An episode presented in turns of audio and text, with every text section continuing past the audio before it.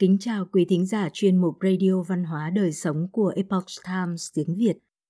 Socrates đã từng nói, bí mật của hạnh phúc không phải được tìm thấy trong sự truy cầu nhiều hơn, mà là trong sự phát triển khả năng hưởng thụ vật chất ít đi.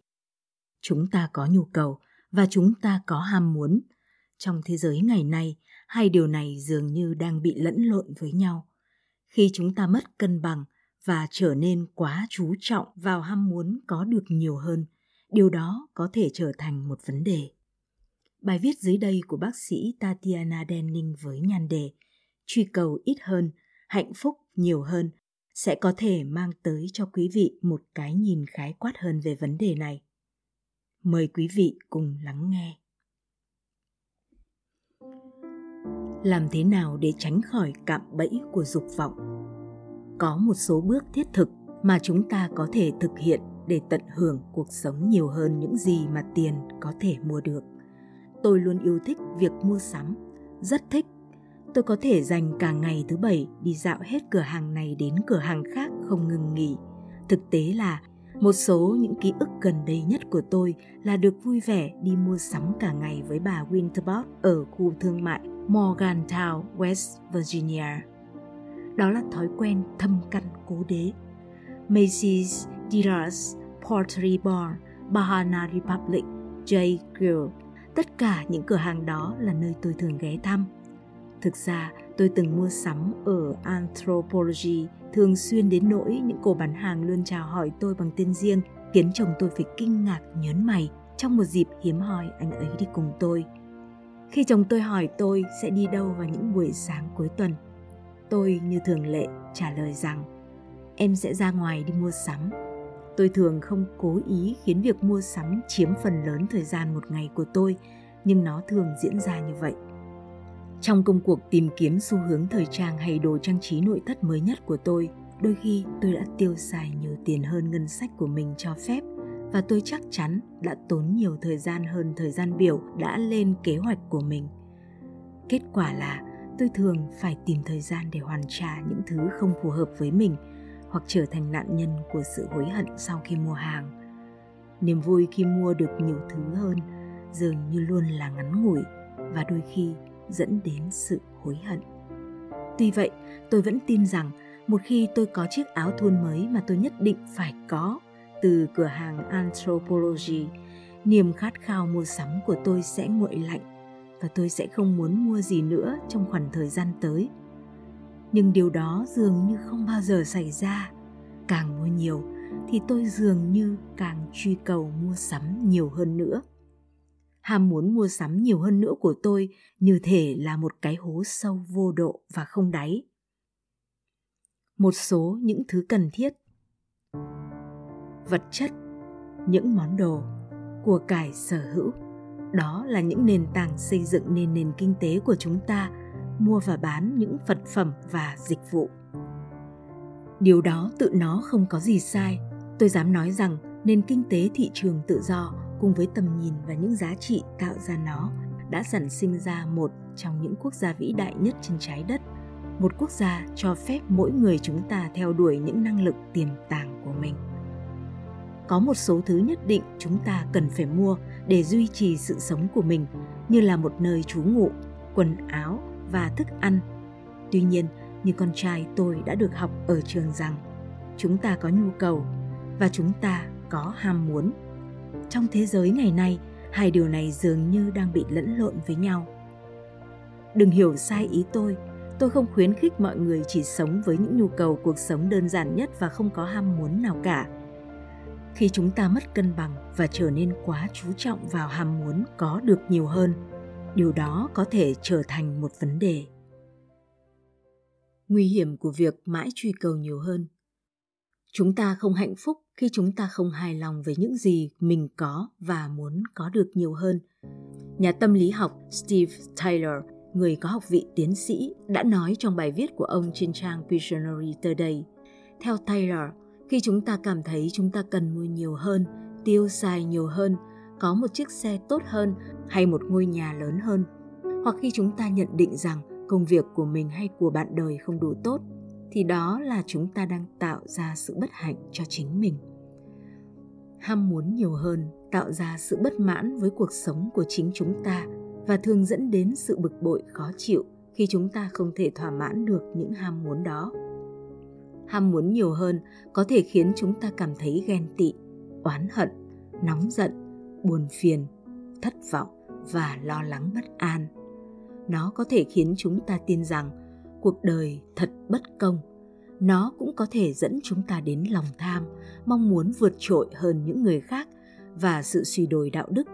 Ham muốn nhiều hơn có thể khiến ta hãm hại những người khác, tranh đấu cho những gì không thực sự thuộc về chúng ta và hành động một cách bốc đồng.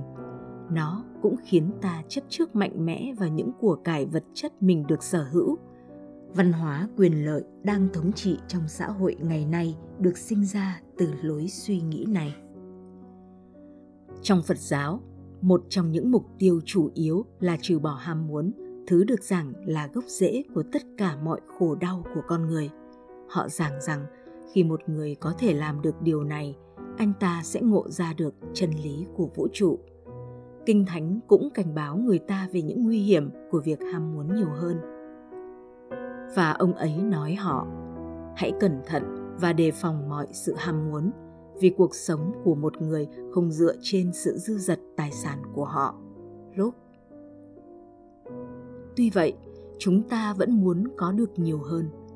Một cuộc thăm dò ý kiến đã phát hiện ra rằng một người phụ nữ bình thường tốn gần bốn trăm giờ đồng hồ mỗi năm để mua sắm, chiếm khoảng tám năm rưỡi cuộc đời của cô ấy.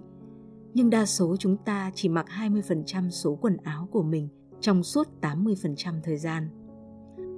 Để có được nhiều thứ hơn, chúng ta cần có nhiều thời gian, sự nỗ lực và tiền bạc. Nó khiến gia đình cũng như tâm trí của chúng ta trở nên bộn bề hơn và thậm chí còn có thể khiến những mối quan hệ của ta trở nên phức tạp. Vậy điều gì khiến chúng ta muốn có được nhiều hơn? Hãy xem xét về khía cạnh tâm lý học. Hãy nghĩ về chiếc áo thun mới hoặc chiếc điện thoại di động mới. Ban đầu chúng thật thú vị, nhưng không lâu sau, niềm vui và sự phấn khích đó sẽ biến mất. Các nhà tâm lý học gọi điều này là sự quen nhờn. Thứ mới mẻ mà chúng ta từng khao khát có được đã mất đi ánh hào quang của nó khi chúng ta trở nên thân quen với việc có được nó. Rồi chúng ta lại khao khát thứ mới mẻ tiếp theo trong một vòng quay hình xoắn ốc đi xuống vô tận. Việc thỏa mãn những ham muốn của chúng ta đưa đến nhiều ham muốn hơn nữa. Chúng ta có thể tin rằng một ngày nào đó chúng ta có thể cảm thấy mãn nguyện. Nhưng điều này hiếm khi xảy ra, bởi vì sự mãn nguyện chân chính không bắt nguồn từ dục vọng. Tôi biết quá rõ tất cả những điều này. Nền văn hóa tiêu thụ của chúng ta hiện nay nói với ta rằng ta không nên chỉ muốn nhiều hơn, mà ta còn cần nhiều hơn. Thế giới quảng cáo đặc biệt chú trọng vào việc giúp tạo ra nền văn hóa này. Một bài viết trên trang Science Daily chỉ ra rằng ở thời điểm hiện tại, thậm chí cả sự hoài cổ cũng được tận dụng để đạt được điều này. Từ thế kỷ mười bảy đến thế kỷ hai mươi, sự hoài cổ được coi như một căn bệnh. Ngày nay, nó được sử dụng như một công cụ tâm lý đầy sức mạnh, cho chúng ta một lý do khác để truy cầu hoặc níu giữ những món đồ. Các nhà bán lẻ và nhà quảng cáo sử dụng điều này và những mánh khóe khôn ngoan khác, ví dụ như tạo ra cảm giác cấp bách, khan hiếm hay mời chào một món hời khó cưỡng để buộc chúng ta phải mua nhiều hơn. Và họ có được sự trợ giúp từ những cạm bẫy tinh thần của chính chúng ta. Tác giả James Clear, nhà sáng lập của The Habit Academy, đã viết về một trong những cạm bẫy này. Đó là một hiện tượng được gọi là hiệu ứng Diderot. Denis Diderot là một nhà triết gia người Pháp đã có một cuộc sống rất chật vật vào những năm một nghìn bảy trăm, khi nữ hoàng Catherine Đại Đế của nước Nga trợ giúp ông thoát khỏi tình hình tài chính khốn cùng. Diderot đã dùng một số tài sản mới kiếm được của mình để mua một chiếc áo choàng đỏ tươi tuyệt đẹp. Nhưng niềm vui của ông thật ngắn ngủi khi nhìn những món đồ khác của mình. Trông chúng thật nhợt nhạt khi so sánh với vẻ đẹp của chiếc áo choàng mới. Ông nhanh chóng trở nên không còn hài lòng với những gì mình có và khao khát muốn mua thêm nhiều món đồ tốt khác. Ông phát hiện ra rằng ông không thể thỏa mãn được dục vọng vô tận của mình. Clear cho rằng hiệu ứng Diderot cho thấy rằng việc nhận được một tài sản mới thường tạo ra một vòng xoáy ốc của sự tiêu thụ, khiến bạn muốn có được nhiều món đồ mới hơn nữa. Kết quả là cuối cùng chúng ta lại mua những thứ mà bản thân ta trước đây không cần đến để ta có thể cảm thấy vui vẻ hoặc thỏa mãn. Chúng ta mua sắm vì nhiều lý do. Hãy nghĩ đến liệu pháp bán lẻ về những lý do này. Niềm tin rằng việc mua sắm sẽ khiến ta cảm thấy hạnh phúc hoặc an toàn, giống như một cơ chế đối phó cảm xúc hoặc một phương tiện để trốn tránh, hoặc vì đạt được nhiều thứ, thường có tác dụng gần giống như một loại thuốc gây nghiện. Một số người mua nhiều hơn vì để cạnh tranh với những người khác và vì họ lo lắng về địa vị, danh tiếng và hình ảnh của mình. Trong khóa đào tạo y khoa của tôi, một bác sĩ sắp về hưu đã chia sẻ ông ước rằng mình đã giữ lại ngôi nhà mà vợ ông và ông đã mua ban đầu. Ông nói rằng nó là một ngôi nhà hoàn toàn tốt và số tiền vay nợ để mua ngôi nhà đó sẽ được trả hết ở hiện tại. Tuy nhiên, khi thấy những người bạn của họ nâng cấp lên những ngôi nhà to hơn và tốt hơn trong nhiều năm, họ cảm thấy họ cũng cần phải làm tương tự như vậy. Giờ thì ông sẽ nghỉ hưu với gánh nặng của một khoản thế chấp lớn. Nói theo cách của Diderot, hãy để tấm gương của tôi dạy cho các bạn một bài học. Sự nghèo nàn thiếu thốn có những tự do của nó, và sự giàu sang xa xỉ có những chướng ngại của nó. Tác động lên sức khỏe. Truy cầu ít hơn mang đến cảm giác mãn nguyện, sự hài lòng với những gì chúng ta có. Nó gợi lên sự trân trọng đối với hiện tại và là một nhân tố quan trọng dẫn đến hạnh phúc. Ngược lại, ham muốn được nhiều hơn có thể mang đến cảm giác bất mãn, một trạng thái tinh thần cuối cùng có thể dẫn đến sức khỏe sa sút. Một nghiên cứu trong các học sinh tuổi teen cho thấy rằng những em chú trọng vào chủ nghĩa vật chất, đặt nặng vấn đề sở hữu nhiều thứ thì có những trải nghiệm về sự ghen tị, thất vọng, chán nản và lo lắng bất an, cũng như suy giảm điểm số ở trường và sự hài lòng với cuộc sống nói chung. Còn những em chú trọng và lòng biết ơn thì trải nghiệm những điều ngược lại, cho ra những kết quả tích cực. Vài nghiên cứu khác đã cho thấy rằng sức khỏe của con người được cải thiện khi họ ít bận tâm đến những mục tiêu và giá trị vật chất hơn. Trong khi đó, những mục tiêu về vật chất thường liên quan đến sức khỏe yếu đi theo thời gian. Trong cuốn sách Cái giá phải trả của chủ nghĩa vật chất, nhà tâm lý học Tim Kasser đã viết rằng những người đặt nặng việc tích lũy của cải vật chất sẽ đối mặt với nguy cơ bất hạnh lớn hơn, bao gồm lo lắng, chán nản, tự ti và những vấn đề liên quan đến tinh thần, bất kể tuổi tác, thu nhập hay văn hóa. Lo lắng và chán nản thường dẫn đến sức khỏe tinh thần kém. Điều này có thể làm suy yếu sức khỏe thể chất và biểu hiện bằng những cơn bệnh như cao huyết áp, bệnh tim mạch và những cơn đau nhức gia tăng. Hãy thực hành. Người ta nói rằng những gì bạn sở hữu cuối cùng sẽ chiếm hữu bạn. Hãy nhìn vào lượng thời gian đi kiếm tiền của bạn để mua các món đồ, chưa kể thời gian tiêu tốn vào việc tìm kiếm, nghĩ ngợi, mua sắm, sắp xếp, dọn dẹp, bảo quản, sửa chữa và thay thế các món đồ đó. Chúng ta đã trở thành nô lệ cho của cải của chúng ta theo nhiều cách. Vậy làm sao để chúng ta học được cách truy cầu và mua sắm ít hơn? James Clear đã liệt kê ra một số điều cơ bản mà chúng ta có thể làm để hạn chế những thói quen truy cầu và tích trữ vật chất. Đầu tiên, hãy giảm thiểu sự tiếp xúc với cám dỗ. Hãy hủy đăng ký những quảng cáo và tránh ngắm đồ qua cửa kính cửa hàng hay lướt web tìm kiếm những món đồ có thể cám dỗ bạn. Tiếp theo, hãy chắc chắn rằng những gì bạn mua phù hợp với những gì bạn đã có. Nếu bạn chỉ có quần màu đen, nhưng bạn lại mua một đôi giày màu nâu, bạn sẽ chợt nghĩ rằng bạn nên mua vài cái quần màu nâu. Đừng tạo ra những lý do để mua nhiều hơn nữa.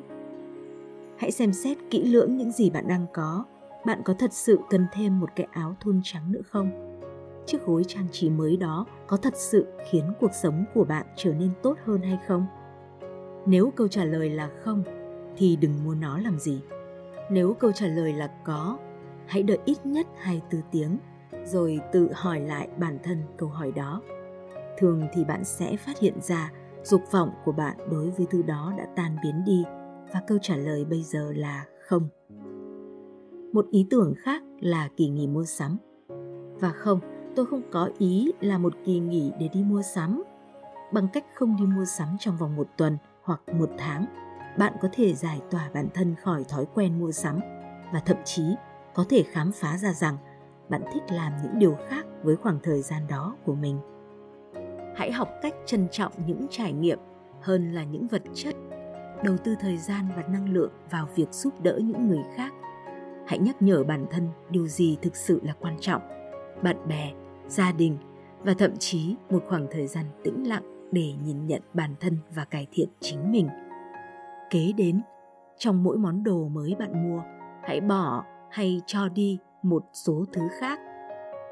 Điều này không chỉ tránh được sự bừa bộn mà còn giúp bạn xem xét kỹ lưỡng những gì mình đang có. Đó cũng là một khoảng thời gian tuyệt vời để thực hành sự biết ơn với những gì bạn đang có. Những gợi ý khác bao gồm việc tránh những cạm bẫy của địa vị và so sánh, tách biệt danh tiếng của bạn với những món đồ bạn sở hữu và buông bỏ chấp trước vào cảm xúc với các món đồ. Việc đặt ra những giới hạn cho bản thân cũng rất quan trọng ở thời điểm hiện tại, khi sự tự kiềm chế bản thân đang bị đánh giá thấp, thì nó lại là một công cụ hữu hiệu để đạt được khả năng truy cầu và sở hữu vật chất ít đi. Hãy nhớ rằng, luôn sẽ có một món đồ mới hơn và tốt hơn mà chúng ta muốn có được. Nhưng tích lũy nhiều hơn không có nghĩa là chúng ta sẽ hạnh phúc hơn. Nó chỉ nâng cao ham muốn của chúng ta. Như Socrates từng nói, chìa khóa không chỉ nằm ở việc truy cầu ít đi mà còn là thụ hưởng ít đi. Điều này cần một sự thay đổi không chỉ ở bên ngoài mà quan trọng hơn, đó là sự thay đổi từ bên trong. Khi bạn sở hữu ít đi, bạn có thể bắt đầu nhận ra rằng bạn không thật sự cần nhiều thứ đó để có thể hạnh phúc hơn. Bạn thậm chí có thể cảm nhận được sự bình an và tự do đến từ việc buông bỏ gánh nặng của việc ham muốn nhiều hơn. Vì vậy, tôi vẫn đang tiếp tục thực hành điều này. Tôi biết là mình sẽ làm được. Tatiana Denning là một bác sĩ phòng bệnh y khoa gia đình và là chủ sở hữu trang web Simpura Weight Loss and Wellness. Bà tin tưởng vào việc trang bị cho bệnh nhân của mình kiến thức và kỹ năng cần thiết để duy trì và cải thiện sức khỏe của chính họ thông qua việc quản lý cân nặng, hình thành các thói quen lành mạnh và phòng ngừa bệnh tật. Quý thính giả thân mến, chuyên mục Radio Văn hóa Đời Sống của Epoch Times tiếng Việt đến đây là hết. Để đọc các bài viết khác của chúng tôi, quý vị có thể truy cập vào trang web e t viet chấm com. Cảm ơn quý vị đã lắng nghe, quan tâm và đăng ký kênh. Xin chào tạm biệt và hẹn gặp lại quý vị trong chương trình lần sau.